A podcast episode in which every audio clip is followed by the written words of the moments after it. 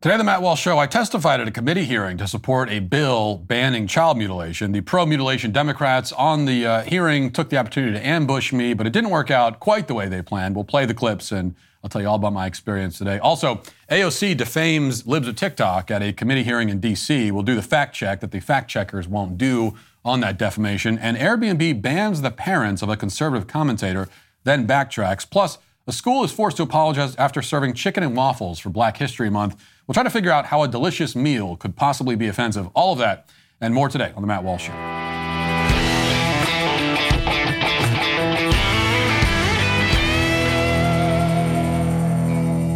You know, as you get older and you have kids and a lot of things happen in your life, it becomes you get really busy. It can be really hard to uh, to maintain a healthy lifestyle when you've got such a busy schedule. And that's why I'm a huge fan of Balance of Nature. Balance of Nature fruits and veggies are the best way to make sure that you're getting essential nutritional ingredients every single day.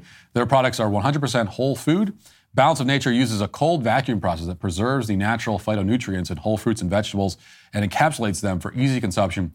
Balance of Nature sent a bunch of their products down to the office for our team to try, and everyone loves them. Uh, you can go to balanceofnature.com, use promo code Walsh for $25 off your first order as a preferred customer, plus a free fiber and spice. That's balanceofnature.com, promo code Walsh for $25 off your first preferred order.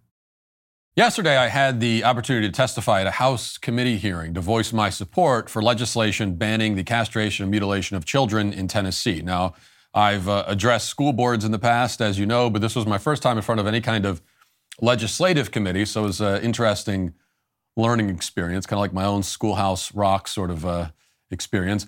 And one of the key difference, differences here is that in my school board speeches, I've spoken out against policies and measures that the boards were wanting to put into place or, or, or had already put into place.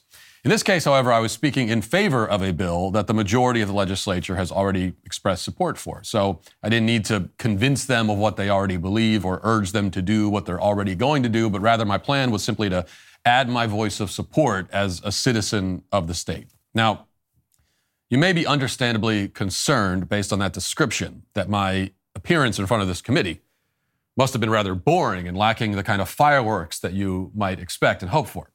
Well, allow me to allay those fears because fortunately for you, there were a, a, few Democrats in the room who, though on the losing side of this issue, were still determined to use my appearance as an opportunity to try and score some points with their own base. So after I delivered my brief remarks and all the other witnesses, there were three others on the anti-mutilation side and four on the pro-mutilation side. They had, they had their turns also to, uh, to speak. And then the lawmakers on the committee had the chance to ask us questions. And the first question came from a Republican who had a very fair and relevant query about the oft repeated claim, which we also heard from other witnesses uh, during the testimonies, that medically affirming quote unquote trans identified youth is necessary to decrease their suicide rate. And because this is the thing that got, got everything kicked off, I want to play this clip for you. It's a little bit long, but um, it's also it's uh, it's an important point too. So here's my answer to his question. Just a quick question for you. We've heard in the news last week and even today that it's pro life to vote against this bill. We've heard that um, suicides are prevalent, and uh, suicide has impacted my family, so I'm sensitive when I hear something like that. I, I, have I've read some of the stuff that you've done, and I was wondering, can you speak to the statistics of, of uh, mental health? And suicidal tendencies for the people who have gone through transition and for people who have not. In your studies, from what I've read, can you can you speak to that? Mr. Sure. Walsh, you recognize. Sure.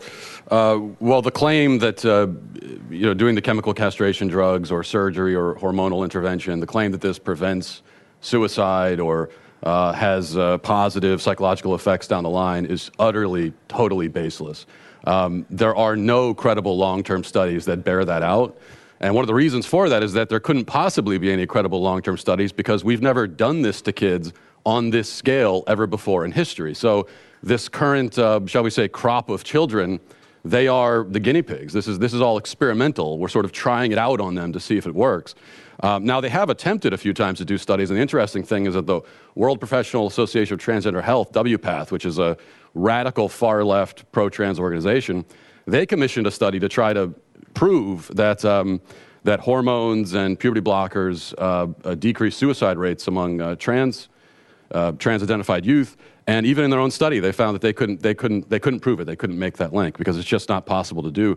The other thing I would mention too is that, you know, the, the, the number of trans-identified youth has skyrocketed in recent years. We're talking about exponential 10x, 20x growth, just huge numbers of, of, of uh, have, have, increased. And what we hear from the pro-trans side is that, uh, well, this is not a social contagion. It's just that, you know, there's always been this many trans people. It's just that they were not in an affirming uh, environment before in history, and so they couldn't come out. And now, for the first time, trans people uh, have, have the ability to live their truth, so to speak.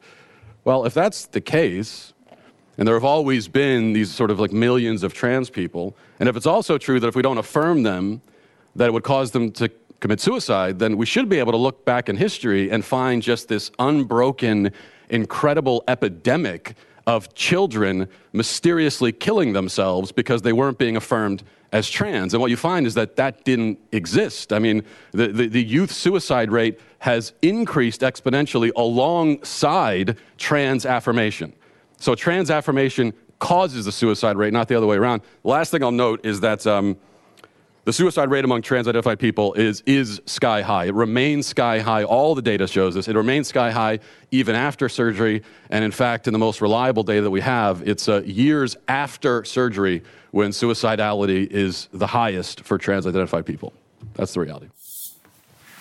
Now, so you see all that. I make a number of claims and arguments in that answer just as I did in my initial remarks, that the Democrats on the panel had the opportunity to refute. If indeed I was wrong about anything I said and can be refuted, then they had the chance to do it. But, but, but they couldn't refute it. They had nothing to say, which, as we've learned about Democrats, will certainly not stop them from talking. So the next question, or what pretended to be a question, came from a greasy little hack named Caleb Hemmer, who, rather than discuss the issue at hand, Instead, decided to try and smear me with that um, Media Matters hit piece from my time as a shock jock morning host 15 years ago. Um, what does that have to do with anything?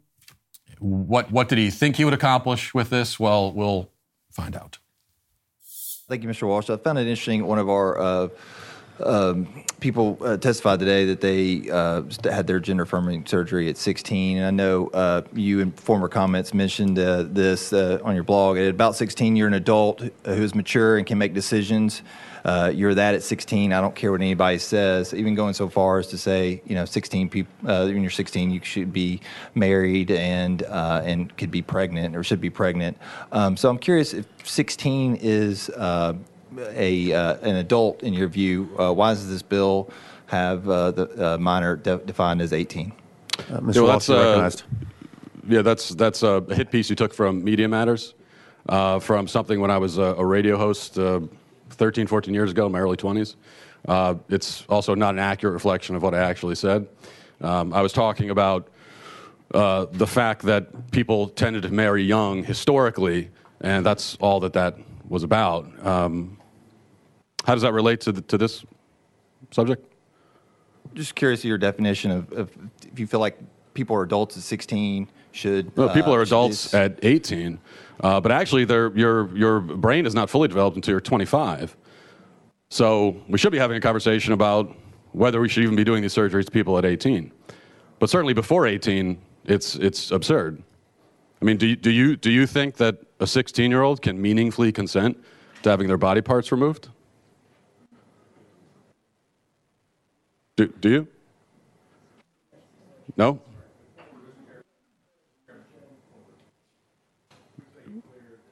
We do not. Yeah, we ask the questions. It's not. It's uh, okay. Representative Hemmer. You are recognized. So, that was one gloriously awkward silence. Uh, even more so for those of us in the room. Actually, you can't see it from that camera angle in the clip exactly, but Caleb sat back away from the microphone when I asked him that question, and he kind of looked off to the side, almost like he was trying to pretend he didn't hear the question. It was, it was a it was a bizarre scene, but not so bizarre when you consider that I had asked a question that Caleb Hemmer simply could not answer. He obviously couldn't say no, that 16 year olds can't consent to having body parts removed, because then he'd be agreeing with me and with the legislation. He doesn't want to do that. But he also didn't want to come out and say, yes, that 16 year olds can consent because that sounds horrific and insane when said out loud. And it puts him in the position of having to explicitly defend a totally indefensible proposition. You'll notice that leftists, they often find themselves in this kind of situation. They, they, they hold many views that they cannot say out loud. Their actual positions on the issues are often so deranged, so inconceivably gross, so morally vacuous and incoherent that you can defeat them in an argument simply by asking them to clearly state their own premise. Of course, what this means is that leftists like uh, uh, you know leftists themselves, leftists like Caleb Hemmer, they themselves realize how evil their own policies are. They are deliberately pushing things that they recognize as unspeakably wicked which is why they will not speak it out loud. And this puts people like Caleb Hemmer somewhere, somewhere below mere partisan hacks. You've got partisan hacks, and then it's below them that you have the Caleb Hemmers of the world. Because these are people who are consciously evil, which also explains why they would resort to smear tactics against a private citizen at a legislative hearing. Keep in mind, by the way, that I was not there as an author of the bill, uh, nor was I testifying as some sort of accredited expert. I, I, didn't stand up there and say, I'm a medical expert and a doctor, and this is what. I, I, in fact, I introduced myself as uh, I'm a citizen of Tennessee, I'm a husband and a father, and this is how I feel about this. Um, a citizen of Tennessee who supports the bill. And this is supposed to be a democracy, they tell me, right? So the point is that even if they could succeed in tearing me down and embarrassing me, which Sadly for them, they didn't. How would that remotely come close to proving that the legislation is bad? Now, if you're wondering how Caleb Hemmer will recover from this humiliation, well, he'll do it or he'll try to do it the most weaselly and dishonest way possible, of course. So, shortly after the hearing, Ben Shapiro posted that full exchange that you just watched, and he posted, he posted it to Twitter. Uh, Hemmer responded to the post with a link to a different video which he urged people to watch instead to see what, quote, really went down. Now, that video was an edited montage by an obscure left wing propaganda rag called the Tennessee Holler. And what they did is they took all the questions that the, uh, and not really questions, but statements that the Dem- Democrats on the committee hearing made to me, and they spliced all that together and then cut out most of my responses. And then anything else that may have been especially embarrassing for the Democrats and pasted all the rest of it together with a bunch of very obvious jump cuts and posted that. So Hemmer, therefore, is actually claiming that an edited montage without my responses is a more accurate reflection of what actually transpired than the full unedited clip. That's how shameless this guy is. By the way, if you're concerned about his lack of honesty um, and this lack of honesty from an elected official, or perhaps you're not satisfied with his refusal to answer my simple question, you could always reach out to him on uh, any of his social media channels. And look, I'm not telling you, I want to be very clear about this. I am not telling you that I want you all to spam his Twitter and his Facebook and Instagram, that I want hundreds of you know comments and everything attacking him. I I'm not. I I could not tell you to do that. I couldn't tell you to do that. I just want to make sure that you have his information so that uh, you can reach out to him to express your concerns. Again, he's a he's an elected official, so you can find him on Twitter at Caleb Hemmer. That's C A L E B H E M M E R, or Instagram the same way. Then you go to Facebook. Uh, you go facebook.com/slash Caleb Hemmer TN. And then calebhemmer.com slash contact will take you to his website, and that's the contact information for his office. So, again, if you have any concerns about the behavior of this public official, um, or if you really want to know, like, does he think that 16 year olds can consent to having body parts removed? He still hasn't answered that question. But I, I bet he'd, he'd love an opportunity to answer it. And I, and I think he's, he, he, would, he would want to hear from you. He'd be very glad to hear from you. So you can always do that if you want. Now, there's more, though.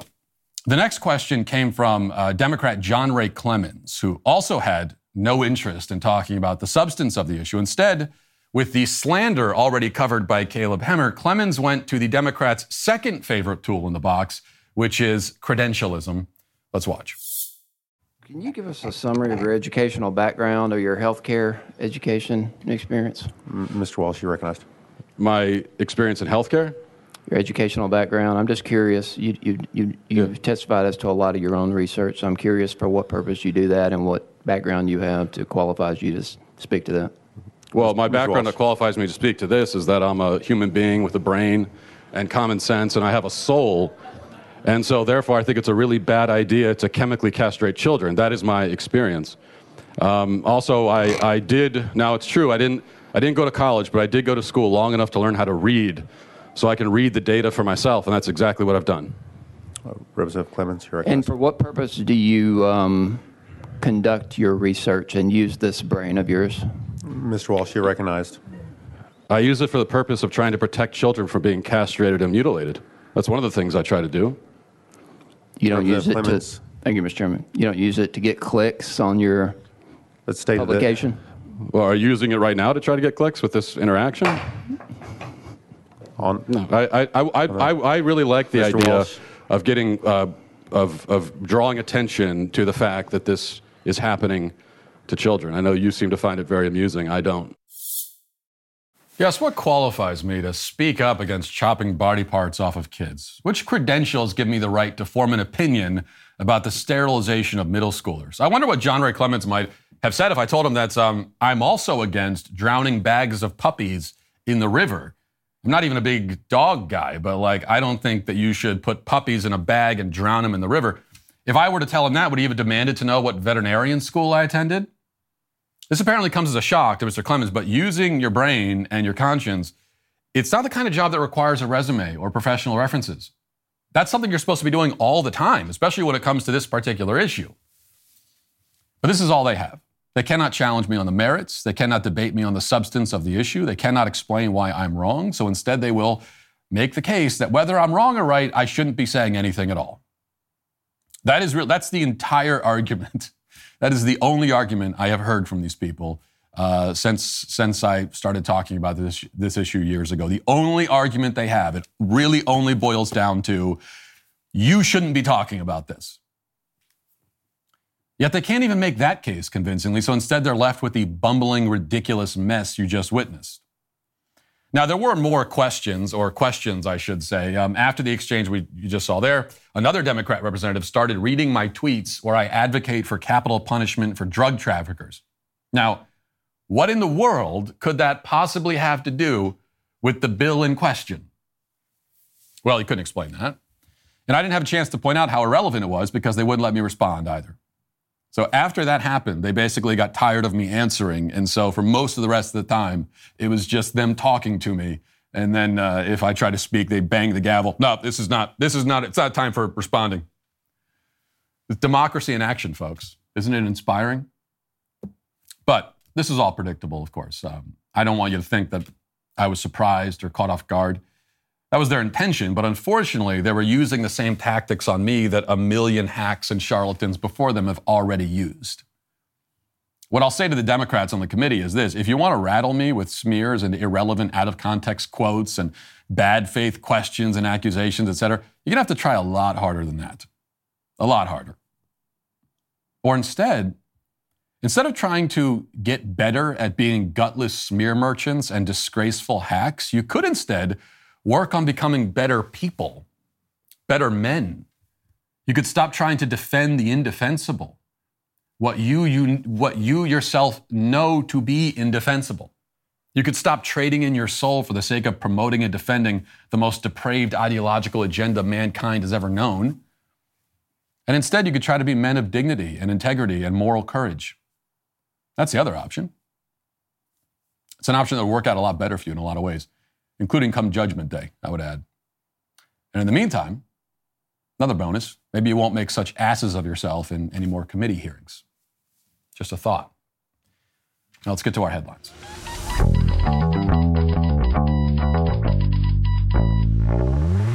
You know, companies aren't just selling products anymore, they're selling you. Tech companies enrich themselves by taking your personal data. They grab your web history, your email, metadata, video searches to create a detailed profile on you, and they sell that off to the highest bidder. When you go online without a VPN, internet service providers, they can see every single website you visit. They can monetize all that stuff. They can legally sell this information without your consent to ad companies and tech giants who then use it to target you to keep my data private. That's why I uh, use ExpressVPN. ExpressVPN reroutes my connection through an encrypted server that uh, makes it more difficult for third parties to find me. It sounds complicated, but really all you got to do is on your end is just open the app, tap a button, and that's it. You're good to go. If, like me, you believe that your data is your business, secure yourself with the number one rated VPN on the market. Visit expressvpn.com slash Walsh and get three months free. That's expressvpn.com slash Walsh, expressvpn.com slash Walsh to learn more. There was another committee hearing yesterday, uh, so it's a big day for committees. This one was in D.C., where three former Twitter executives have been called in to answer questions about Twitter's decision to censor the Hunter Biden laptop story, of course, rigging thereby the uh, 2020 election by suppressing relevant information that might have swayed the voters. And that was all, that was the point of it, of course. We'll start with this clip where AOC takes the opportunity to, instead of discussing the issue at hand, so there's, um, there's a common theme, a theme is emerging. Instead of talking about that, she instead decides to defame uh, libs of TikTok. Let's watch. Uh, additionally, Ms. Navaroli, are you familiar with the account Libs of TikTok? I have heard of it from the news, yes. Um, Mr. Roth, are you familiar with this account? Yes, ma'am, I am. Are you aware from that from August 11th to August 16th, that account posted false information about Boston Children's Hospital, claiming that they were providing hysterectomies to children.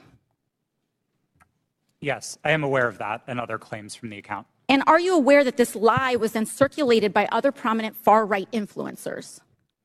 Yes. And are you aware that all these claims, uh, which I have reiterated were false, culminated in a real life harassment and ultimately a bomb threat to the Boston Children's Hospital. Yes, I am aware. And this account is still on that platform today, isn't it? Regrettably, yes, it is.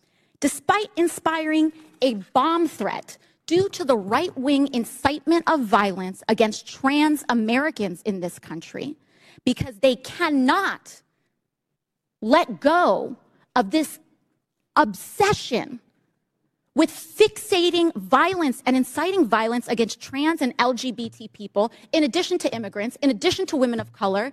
This is a party that cannot pick on anyone their own size. Hmm. Oh, the old uh, the old punching down routine, right? We're punching down when uh, you know there's the uh, LGBT. This is his institutional power. Like ev- every single major corporation is uh, tripping over itself uh, on Pride Month, covering itself in rainbows, and so the you know LGBT, the most privileged, celebrated group in America, and uh, in American history, in fact. And yet, if you say anything critical of any, not even critical of them, if you say, if you remotely say anything critical of some of the things that some of them do, you're punching down. You're punching down on these poor people. Maybe eventually, you know, we keep hearing about us inciting violence, people on the right inciting violence. I hear about this so much. Maybe one of these days, one of these people will get around to providing even like one example of us inciting violence. Well, keep, I keep hearing about it. I hear about how I do it all the time. I hear about how Libs of TikTok does it. I'd be really interested to know what, when was that exactly?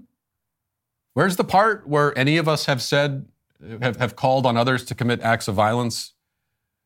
It's like go out into the street and find trans people and beat them up. But when, when have any of us said anything even like vaguely similar to that?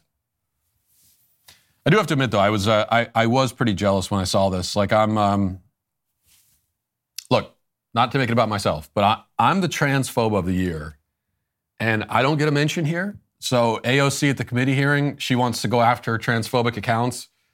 Libs of TikTok, fine, I get it, but I don't. She defames libs of TikTok, and I don't even get an honorable mention as the transphobe of the year. You know, I'm the award-winning transphobe. I, I, me and libs of TikTok, uh, Chaya, are in kind of a feud, a battle to see who can be defamed by the media the most, and it's a friendly contest. Um, I, I, thought that I'd surged pretty far ahead with my Transphobe of the Year award. I thought that, uh, not that I got comfortable or complacent, I just thought that I got, a, I got a comfortable, I do have a comfortable lead here. I can coast a little bit, uh, maybe pace myself a little bit more. But then she gets the name drop in a congressional committee hearing, and uh, suddenly I'm in danger of getting left in the dust. So, but this shows you how heated the competition is because th- this was earlier yesterday that this happened to uh, Chaya, and then and then later that same day, I get ambushed and defamed at a committee hearing in Tennessee. Now, yeah, hers was federal. I get that. But for me, I was there in person. So it's kind of, I don't know, I think it's kind of close. It's, it's, it's, a, it's, a, it's a real competition, though. We'll see what happens. Um, and ultimately, it's who's going to be, this is really what the competition is. Um, who's going to be transphobe of the year of 2023? That's the contest. And uh, I, I understand that I, that I'm going need to need to vigorously defend my title, and I plan to. But I see things like this, and it makes me makes me a little nervous. Now, more to the point, of course, what AOC accused libs of TikTok of was uh, totally false, both on on uh, inciting violence. That's obviously completely made up. But then, but then, but then also the part about uh, you know misinformation about Boston Children's Hospital. Now, just to remind us all, so we can all remember, libs of TikTok. This was not. Uh, she didn't post something and say, "Hey, you know, I heard." I heard that they do uh, gender affirming hysterectomies. I heard about this. No, what she did, she found a video, a Boston Children's Hospital video, where they talk about providing this procedure. So she is quoting them. Now let's go back and watch that video again, just so we can all refresh our memories. Gender affirming hysterectomy is very similar to most hysterectomies that occur. A hysterectomy itself is the removal of the uterus, the cervix, which is the opening of the uterus, and the fallopian tubes, which are attached to the sides of the uterus. Some gender affirming hysterectomies will also include the removal of the ovaries, but that's technically a separate procedure called a bilateral oophorectomy. And not every gender affirming hysterectomy includes that, and people who are getting gender affirming hysterectomies do not have to have their ovaries removed. Okay, can we, can we go back to the, the just the very beginning of this video again? Just start from the top. Yeah. Affirming hysterectomy is very similar okay, stop to right most there. hysterectomies. Stop right there. Right on the corner there. It says Boston. Now, it's, again, we already established in the last in in, uh, in the opening that I don't have I don't have any medical credentials. I didn't go to college, but so correct me if I'm wrong. This reading thing can be a challenge sometimes for us, uh, th- those of us who didn't go to college. But I'm pretty sure it says Boston Children's Hospital, and there's a doctor who works there talking about gender affirming hysterectomies. Okay? So that's where we got the idea from. Where do we get the idea that Boston Children's Hospital does gender affirming hysterectomies? Well, we got it from them in this video where they talk about it. That's where we got it. Just so you know. So when when AOC and all the rest of them, when they say that um, this is misinformation, what again, as always, misinformation means when they say it, it means inconvenient information. It means information that I wish you didn't know. That is misinformation.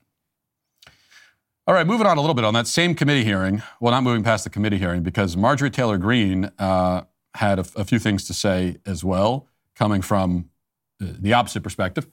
And let's watch that. So glad that you're censored down. I'm so glad you've lost your jobs.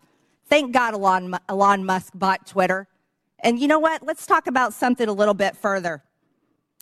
It's amazing to me, Mr. Roth, as the head and trust of safety at Twitter, your ability, or should I say, inability, to remove child porn. Now, here's something that disgusts me about you.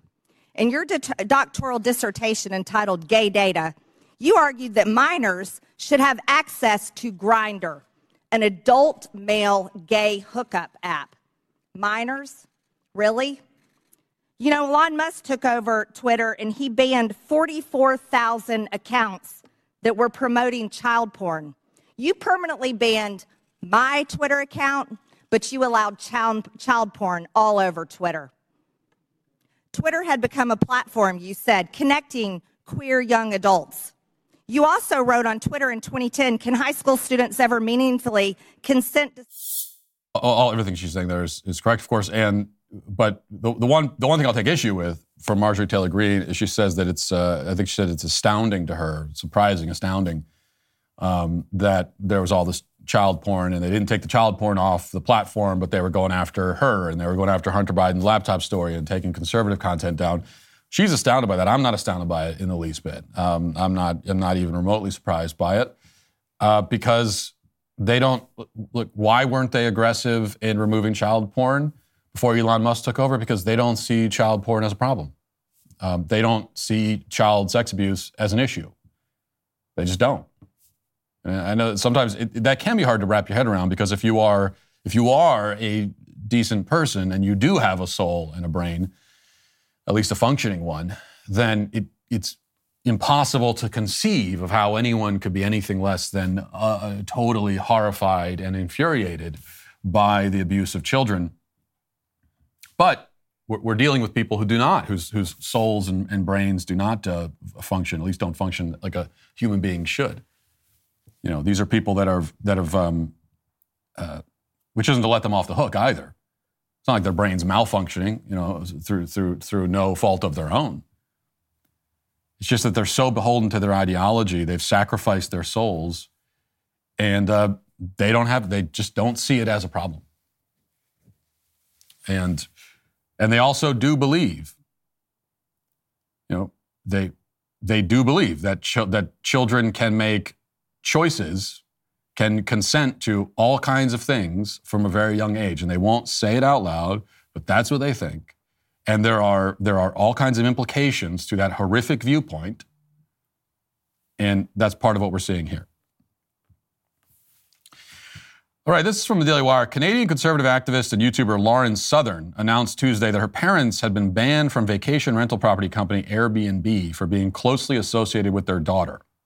Quote, we've removed you from the Airbnb platform because your account is closely associated with a person who isn't allowed to use Airbnb. This means you'll no longer be able to book reservations on Airbnb. Southern was banned from Airbnb years ago over her right wing political views and was denied reinstatement, which she tried to appeal. My parents just got banned from Airbnb for being related to me, Southern, Southern captioned the now viral Twitter post. They have never booked anything for me. They don't represent me in any way. They aren't publicly political in any way. How is this sane in any way? As of Wednesday morning, Southern's post about the ban had received more than 6.8 million views. Um, and then there's the follow up. Airbnb told the Daily Wire, the Daily Wire reached out, that the banning of Southern's parents was a mistake. So they were banned, and then Lauren Southern called attention to it, and now they're saying it was a mistake. We have reinstated their accounts and apologized to them for this mistake. The Daily Wire reached out to Southern about the response, and she said she believes Airbnb is lying about the ban being a mistake and only backtrack because of the public blowback. Yeah, that's exactly what happened. It's not a mistake. What, what, does that mean, mistake? It's like someone someone tripped and fell and accidentally banned Lauren Southern's parents. Someone, someone hit a, a button by accident, like some sort of typo. No, this was a decision that they made. There was no basis for it. Um, as she said, it wasn't like she was trying to evade the ban by having her parents book reservations for it. That didn't happen. It was it was a they they banned her, which was completely insane when they did it, but they banned her years ago. And and the other thing too is that Lauren Southern mentioned that her parents never appealed it. Okay, so it's not like they appealed it and made their case. It, it, it's so so it, when when Airbnb went back on this decision, they weren't responding to an appeal. They were responding to public pressure. That's what they were responding to which is, which is good. It's good that the public was able to pressure them and they and that uh, that we were able to exert that kind of power. It's a good thing to know that we can do. But it's also very disturbing because what it means is that they th- this was kind of they're testing the waters. They were seeing if they could get away with it. Um, and if they could have, if Southern, you know, even just like wasn't on Twitter, so she couldn't post about it.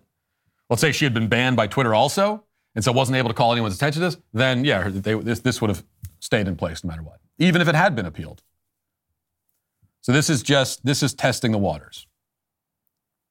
We already have these big corporate brands and companies and platforms that are banning people for wrong think, and now they want to expand that to even banning your family members. They want to, they want to erase all of you uh, as far as you know being uh, consumers of their products and their services goes.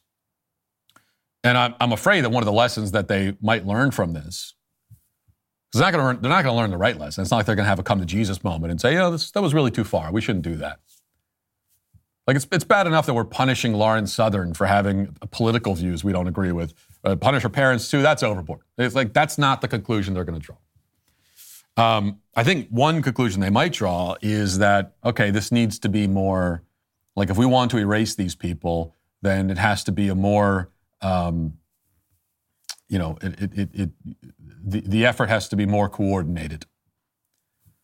So the real mistake, as far as Airbnb is concerned, is that yeah, they banned Southern and then banned her parents, but she still had access to all these other platforms, so she was able to call attention to it. So then the, the elites and the powers that be, what they're going to then decide is that, well, we need to make sure that when we do this, we erase you from everything so that you have no means to speak out against us. And they are, that's already the conclusion that they've drawn. We've seen them do that to uh, several people. Um, but they can't do it on Twitter now because they don't, they don't control Twitter at the moment. All right, what else do we got here? Um, I want to mention one. I've, I've had this sitting on, on deck for a few days, so I'm just going to mention it. This is from Fox News. A New York middle school is apologizing after serving students with a meal on the first day of Black History Month that was deemed to be culturally insensitive. Administrators at uh, Nyack Middle School say that the hot lunch menu was changed by the vendor without their knowledge on February 1st, the first day of Black History Month, to include chicken and waffles with a watermelon dessert, with the, which the school's un, uh, principal called an unfortunate situation. We're extremely disappointed by this regrettable situation. Apologize to the entire Nyack community for the cultural insensitivity displayed by our food service providers. I am disappointed that Aramark would serve items that uh, differed from the published monthly menu, especially items that reinforce negative stereotypes concerning the African American community. And then uh, also, there's going to be, I think, cultural sensitivity and all of the sorts of things, and there are apologies and all the rest of it. Here's what I'm trying to figure out. So, it, it reinforces negative stereotypes. Why exactly is it a negative stereotype that a lot of black people like chicken and waffles? Why is that negative? It's just is, is, is it is it inaccurate? Like it is true that you tend to find chicken and waffle restaurants and those sorts of dishes um, in black communities more than in not in, in you know white communities. So, why is that a problem to notice? I like chicken and waffles too. It's a great. It's it's it makes sense. It's it's a great it's a it's a great dish. I actually, hadn't had it. I'd had it for the first time like a year ago. I'd never had chicken waffles before. And um, and then I had it the first time a year ago. I'm like, this is, and it always sounded a little bit weird to me. Like, how do you find chicken and waffles? That's amazing. Then I had them, like, this is amazing. I love this. So it's a great food, it's a great dish. Um, I think it's accurate to say that it tends to be more popular and prevalent in the black community. Um, I'm not sure if historically it was like it was uh, first uh, designed or, or, or, you know, if, if the first person to come up with a, the chicken and waffles dish was a black person. I don't know if that's the case. But who cares? Why is it automatically offensive? What a negative stereotype. What's negative about it? This is, this is what we did. We decided that every stereotype is automatically negative simply because it's a stereotype. But that's not the case. A stereotype is a it's a it's a it's a generality um, uh, made about groups. It's like it's speaking in a kind of general term about a group. And that's that's that is not autumn. Now there there can be negative stereotypes. There are things you could say about groups that are not accurate, that are not true, uh, that could be degrading or offensive. But not everything is.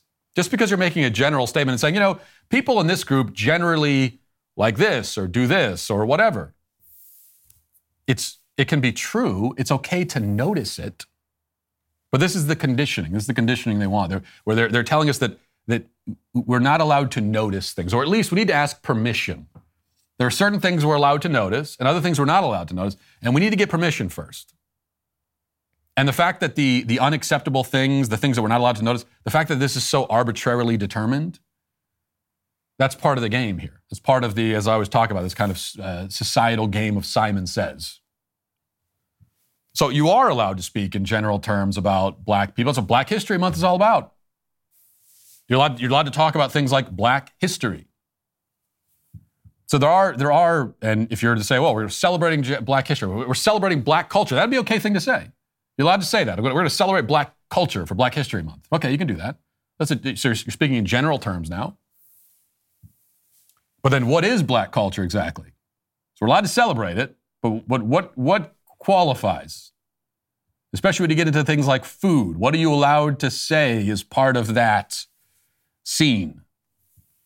that's when the rules become extremely arbitrary and there's just no way you as, as a reasonable rational person there's no way to know well i'm allowed to notice that uh, that this food tends to be a part of that but not this food that food's wrong we can't bring that up uh, it's completely ridiculous all right let's get to the comment section It's required that you grow a beard. Hey, we're the sweet baby gang. Funk Soul Bubby says Matt was probably the kid who brought the American Defense figurines to a G.I. Joe sleepover. Uh, yeah, look, and if the sleepover was at my house, we were having Fruity O's for breakfast, not uh, not uh, Froot Loops. We were uh, we were definitely, you know, we were having the the frosted mini squares rather than the frosted mini wheats. That was my my mom was the queen of off-brand stuff. She could just fight. It's like there's a, there's an off-brand version of everything and uh, that was my house 100% and when you've got you know I had, I had five brothers and sisters so that just comes with the territory um, we should be doing that more in my house like my, my wife for some reason still buys she buys my kids the name brand cereal she refuses to get the off-brand cereal and so we're, we're paying a, like a 3x premium it tastes basically the same and uh, so this is a, this is a discussion we had but i'll probably not relevant to the rest of you uh, Kenny says, Is it such a horrible thing for someone to take their own life? If there is nothing else we have control over, it should be whether we live and suffer or uh, bring about an end that was coming anyway. And that's a thought I've never had to entertain, and I hope I never do. But if I do, it's definitely a personal decision. Well, here's the thing, Kenny. It, it is horrible to take your own life. I mean, suicide is a horrible thing. And I think that you understand that. And, and even the people that, most of the people that say that they uh, don't necessarily agree, well, if if you were walking across a bridge and you saw a guy about to throw himself off of it to kill himself, you would try to stop him, wouldn't you? You wouldn't stand there and say, "Well, it's his own decision. I guess he's trying to end his suffering." No, you would try to stop him because, and, and, and in fact, if you saw someone else just standing there watching while it happened, you would think that person's a terrible scumbag, and they would be. Yeah, suicide is a terrible thing. But more to the point, when it comes to euthanasia, doctors shouldn't kill people. That's the principle here. So you can try to argue that a person has the right to take their own life or it's okay for a person to take their own life. I don't agree with that, um, at least on a, on a moral level. If you say someone has a legal right to take their own life, well, uh, it's, that's the kind of thing that, like, obviously, it can't. I can't really. if someone kills themselves, obviously, there's no way to legally enforce the law against it after the fact. But I don't think we have the moral right to end our own lives. But that's a separate conversation because we're not talking about what people have the right to do to themselves here when it comes to euthanasia. We're talking about what do doctors have the right to do to people.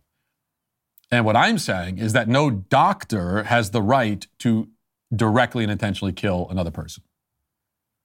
Whether that person is an infant in the womb, or that person is is uh, you know is terminally ill, or that person is depressed, that should not be a tool in the medical toolbox because it's not medicine. Medicine treats, medicine heals. Anything that doesn't do that is not medicine, and so should not be within the purview of a doctor. And finally, do we have time for this one? Yeah, sort of. Well, not really. But Nick says, why you got to come after Trump all the time? It really casts your credibility into doubt. It seems like reading from the script. Of course, I always get anytime that I criticize Trump, that I'm always told that I always criticize Trump. When um, it, it has always been the case that I, in general, I talk about Trump and I talk about politicians probably less than almost any conservative in media. You know, I don't I don't focus on these issues that much. I like to focus on other things. So criticize him all the time, I think automatically is quite inaccurate. Um, my policy has always been that I criticize Trump when he does things that that I think are wrong, and then if he doesn't, then I don't criticize him. If he does something I think is right, then I'll defend him.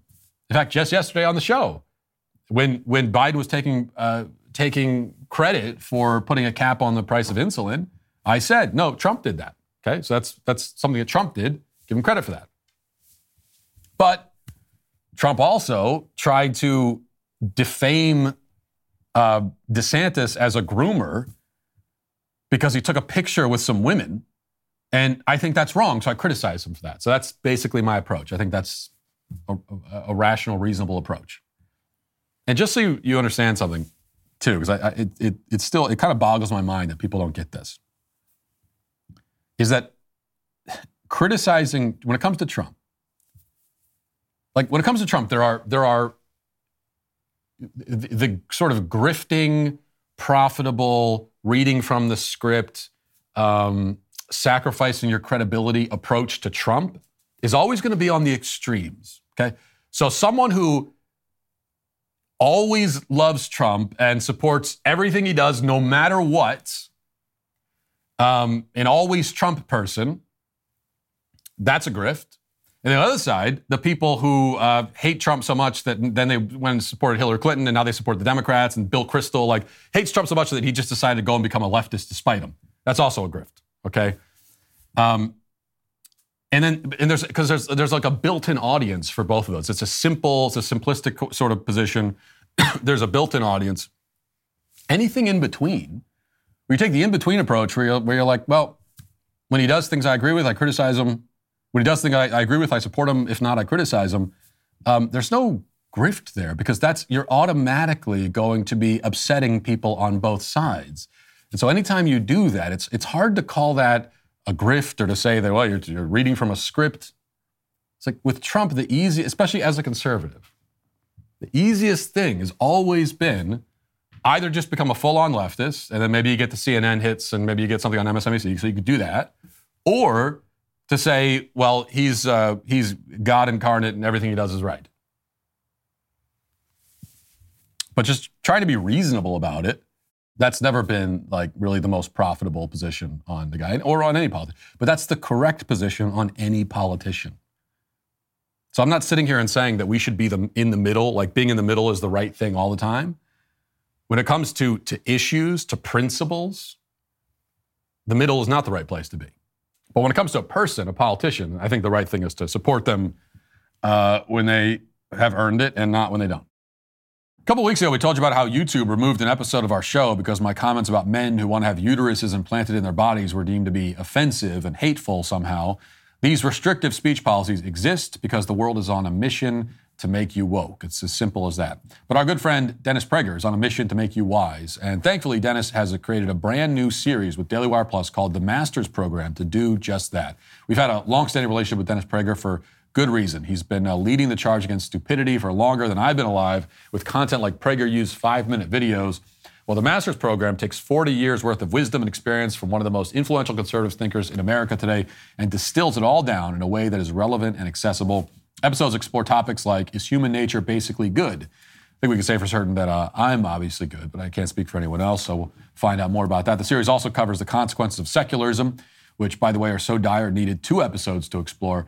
A brand new episode of PragerU Masters Program is available to stream right now, but only on Daily Wire Plus. So head to dailywireplus.com to become a member and watch PragerU Masters Program and more. That's dailywireplus.com today. Now let's get to our daily cancellation. It is perhaps cosmic justice that Sam Smith and Kim Petras performed their satanic ritual at the Grammys. And um, though they, they did succeed in getting some of the attention they crave, still most of the conversation surrounding their performance has been focused not on the performance, but on Madonna's face. The aging former pop star introduced the two men on uh, Sunday night, and ever since then, people have been remarking on the fact that Madonna looked like she was having a potentially fatal reaction to shellfish. She looked like um, Marilyn Manson reimagined as a Muppet. She looked like uh, she looked like she paid 15 bucks to a caricature artist to draw a picture of her, and then brought the drawing to her plastic surgeon and said, "Turn me into this." And I'm not being mean here. And I'm just trying to be precise in my description. It's important to be very precise. Um, but it's not my fault that Madonna now looks like a large flightless bird that went extinct in the Pleistocene era. You can't blame me for the fact that Madonna looks like a sock puppet. She just does. Now, Madonna herself seems to have noticed the comments and the comparisons and the fact that people are saying that she looks like a ventriloquist dummy from a Jeff Dunham act. And so she sent out this tweet on Tuesday. She said, The world is threatened by my power and my stam- stamina, my intelligence and my will to survive, but they will never break me. This is all a test. She's right, actually. Speaking for myself, I am blown away by her will to survive. I mean, she has a net worth of only $850 million after all. I don't know how she manages to endure, to keep going, to survive against the odds. But she does. She wills her way through it with sheer guts and determination and copious amounts of Botox. It is inspiring. Inspiring, at least, to the New York Times. So while everyone else has been making fun of Madonna, the New York Times has swooped in to explain why we should actually admire her for destroying her face with plastic surgery. In an essay titled Madonna's New Face is a Brilliant Provocation, the author, the author uh, Jennifer Weiner writes, quote, with blonde braids looped over her ears, dressed in a long black skirt and black jacket accessorized with a riding crop, one of the best female recording artists of all time stepped into the spotlight of the 65th annual Grammy Awards Sunday night. Madonna was there to introduce Sam Smith and Kim Petras, a non binary performer and a trans woman. She began by referring to her four decades in the music industry and praised the rebels forging a new path and taking the heat for all of it. Was anyone listening? Social media's loudest roars weren't about her speech or her longtime LGBTQ advocacy or her upcoming world tour. They were about Madonna's preternaturally smooth and extravagantly sculpted face. All of Madonna's features looked exaggerated, pushed, and polished to an extreme. There was her forehead, smooth and gleaming as a porcelain bowl, her eyebrows bleached and plucked to near invisibility, her cheekbones with deep hollows beneath them. People posted with a picture side by side with that of Jigsaw from Saws and Janice from The Muppet Show and made jokes about desperately seeking surgeon, while extremely online plastic surgeons hastened to guess about exactly what procedure she had undergone. Well, there's that. And now comes the part where the leftist writer does what leftist writers love to do more than anything, which is to, to try to make simple vanity seem interesting. She continues Beyond the question of what she'd done, however, lay the more interesting question of why she had done it. Did Madonna get sucked so deep into the vortex of beauty culture that she came out the other side? Had the pressure to appear younger somehow made her think that she ought to look like some kind of excessively contoured baby? Perhaps so, but I'd like to think that our era's greatest chameleon, a, a, woman who has always been intentional about her reinvention, was doing something slyer, more subversive, by serving us both a new, if not necessarily improved, face and a side of critique about the work of beauty, the inevitability of aging, and the impossible bind in which older female celebrities find themselves. People complain that she no longer looks like, like Madonna, but which Madonna comes to mind? She's been a blonde and a brunette, butch and high femme. She's worn cast offs and couture. She's adopted and abandoned an English accent. She's shown us her roots and her underwear, deliberately putting the hidden parts on display. Every new version of Madonna was both a look and a commentary on looking, a statement about the artifice of beauty and about her own right to set the terms by which she was seen. Is it possible that Madonna has been so blinkered by her fame and wealth that she's lost the ability to see herself objectively? Yes, but whatever her intentions, the superstar has gotten us all talking about how good looks are subjective and how ageism is pervasive. In the end, whether she meant to make a statement or just to look younger, better, refreshed, almost doesn't matter. If beauty is a construct, Madonna's the one who puts its scaffolding on display. Okay, first of all, no. Um, that's not what's going on here. Uh, two points. As for beauty being a construct and subjective, Madonna's face is actually a perfect example demonstrating why that is not the case. Despite the extremely common misperception, beauty is not merely in the eye of the beholder. There is an objective quality to it. See, everyone agrees that Madonna's artificial face is not beautiful. Everyone agrees that all the injections and surgeries and plastics have not improved anything. Women, uh, you know, everyone knows that a woman who ages naturally and gracefully is more beautiful than one who obsessively goes under the knife in a desperate and futile attempt to reverse the clock. Why do we all feel that way? Is it entirely arbitrary? Have we settled on this view randomly? Do we all happen to have the same artificially constructive, subjective opinion about beauty? No. In fact, we recognize, even if we don't realize we recognize, the objective qualities of beauty. We know, even if we don't know that we know, that beauty is, is wholeness, completeness. Beauty is found in order, in symmetry. Something is beautiful if, it reflects its own essence and if that essence is good. That's why a beautiful tree is one that has grown tall and mighty, not one that is rotting and diseased and you know, covered with graffiti. Thomas Aquinas said that beauty consists in due proportion. And you know, I, I think this is basically what he's getting at. Madonna's fake face isn't beautiful. We all see that it isn't beautiful. because it's a rejection of what is natural and true. It is a reflection not of her humanness and her humanity and her womanhood, but of her vanity and her self obsessions and her insecurity. There's nothing beautiful about that, and so there's nothing beautiful about her face. Truly, the, the idea that beauty is subjective, it probably stands alone as the one viewpoint that nearly everyone professes, and yet no one really believes. So you think that you think that beauty is subjective, but you don't really believe that. And I know that you don't believe it because here's how I know it. And you know, I don't know anything about you, whoever you are listening to this. But what I do know is that you would be appalled if somebody were to look out upon a snow-capped mountain range or a lake glistening in the sunset, or someone looked at a, at a Rembrandt painting, or who heard a, a very talented choir singing Amazing Grace, and if that person recoiled and said, "Ew, gross," This is disgusting. Now, you'd be, you would be appalled by someone who reacted that way. You would think that they were insane. You would not say, well, beauty's in the eye of the beholder. I mean, that's a perfectly valid reaction. You wouldn't.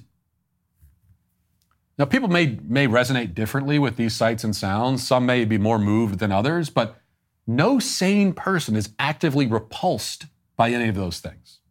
Nobody outside the walls of an insane asylum experiences actual revulsion at a sunset. These are timeless and universal beauties. Know, we're told that each culture reinvents beauty for itself, and yet what we actually find is that all through history and across time, in fact, every culture arrives at strikingly similar conclusions about what is beautiful. Now, there may be cultures that have uh, difficulty creating beautiful things. Our culture, for instance and cultures who intentionally create ugly things instead of beautiful, again, ours. But everybody knows what is beautiful. Nobody would prefer a bathroom stall splattered with urine stains over the Sistine Chapel. Nobody would because one is grotesque and filthy, the other is beautiful. And we can all see that. Final point women like Madonna who refuse to age gracefully are they are not victims of ageism, except perhaps the, the ageism they, they direct against themselves. Really, they're a reflection of a culture that fears mortality. Okay? We, we worship death because we, we, we worship youth because we are afraid of death. This is like, if you want to call it, it's, it's deathism, I guess. And it really is as simple as that. That's why we worship youth, because we're afraid of death. Now, you may think that both of these things, worshiping youth and being afraid of death, are inevitable in every society. But you're wrong, because traditionally, especially in more ancient times, the elders in a community have been revered and respected. Age was associated with wisdom. It wasn't shameful to be seen as old, but rather there was honor and dignity that came with being of advanced age. Yet, th- yet these were also societies that accepted the reality of death. Death was a part of life for them. They were, they were around it all the time. Uh, they may have had different ways of understanding death, different ideas about what happened after you died, but, but they didn't hide from death itself. Not nearly to the extent that we do today, anyway. These days, it's considered rude to even ask somebody their age. Somehow, the fact that you've been walking the earth for more than 20 years is supposed to be embarrassing. But why should it be? Why should a 65 year old woman be embarrassed that she's 65? Well, for no other reason than the fact that 65 year old women are likely closer to death than 25 year old women. And we see age as proximity to death, and death is the one thing we don't want to be reminded of. And so that's why we reject the aging process entirely. Indeed, much of modern society is, I'm convinced, fundamentally set up to distract us from thinking about our own deaths. But death is inevitable, whether we think about it or not. And Madonna is 64 years old, whether she embraces that reality or not. So she might as well embrace it. There's no shame in being whatever age you are. There is only shame in being ashamed of it. And that's why, ultimately, Madonna is today canceled. And that'll do it for this portion of the show as we move over to the members block. Hope to see you there. If not, talk to you on Friday. Godspeed.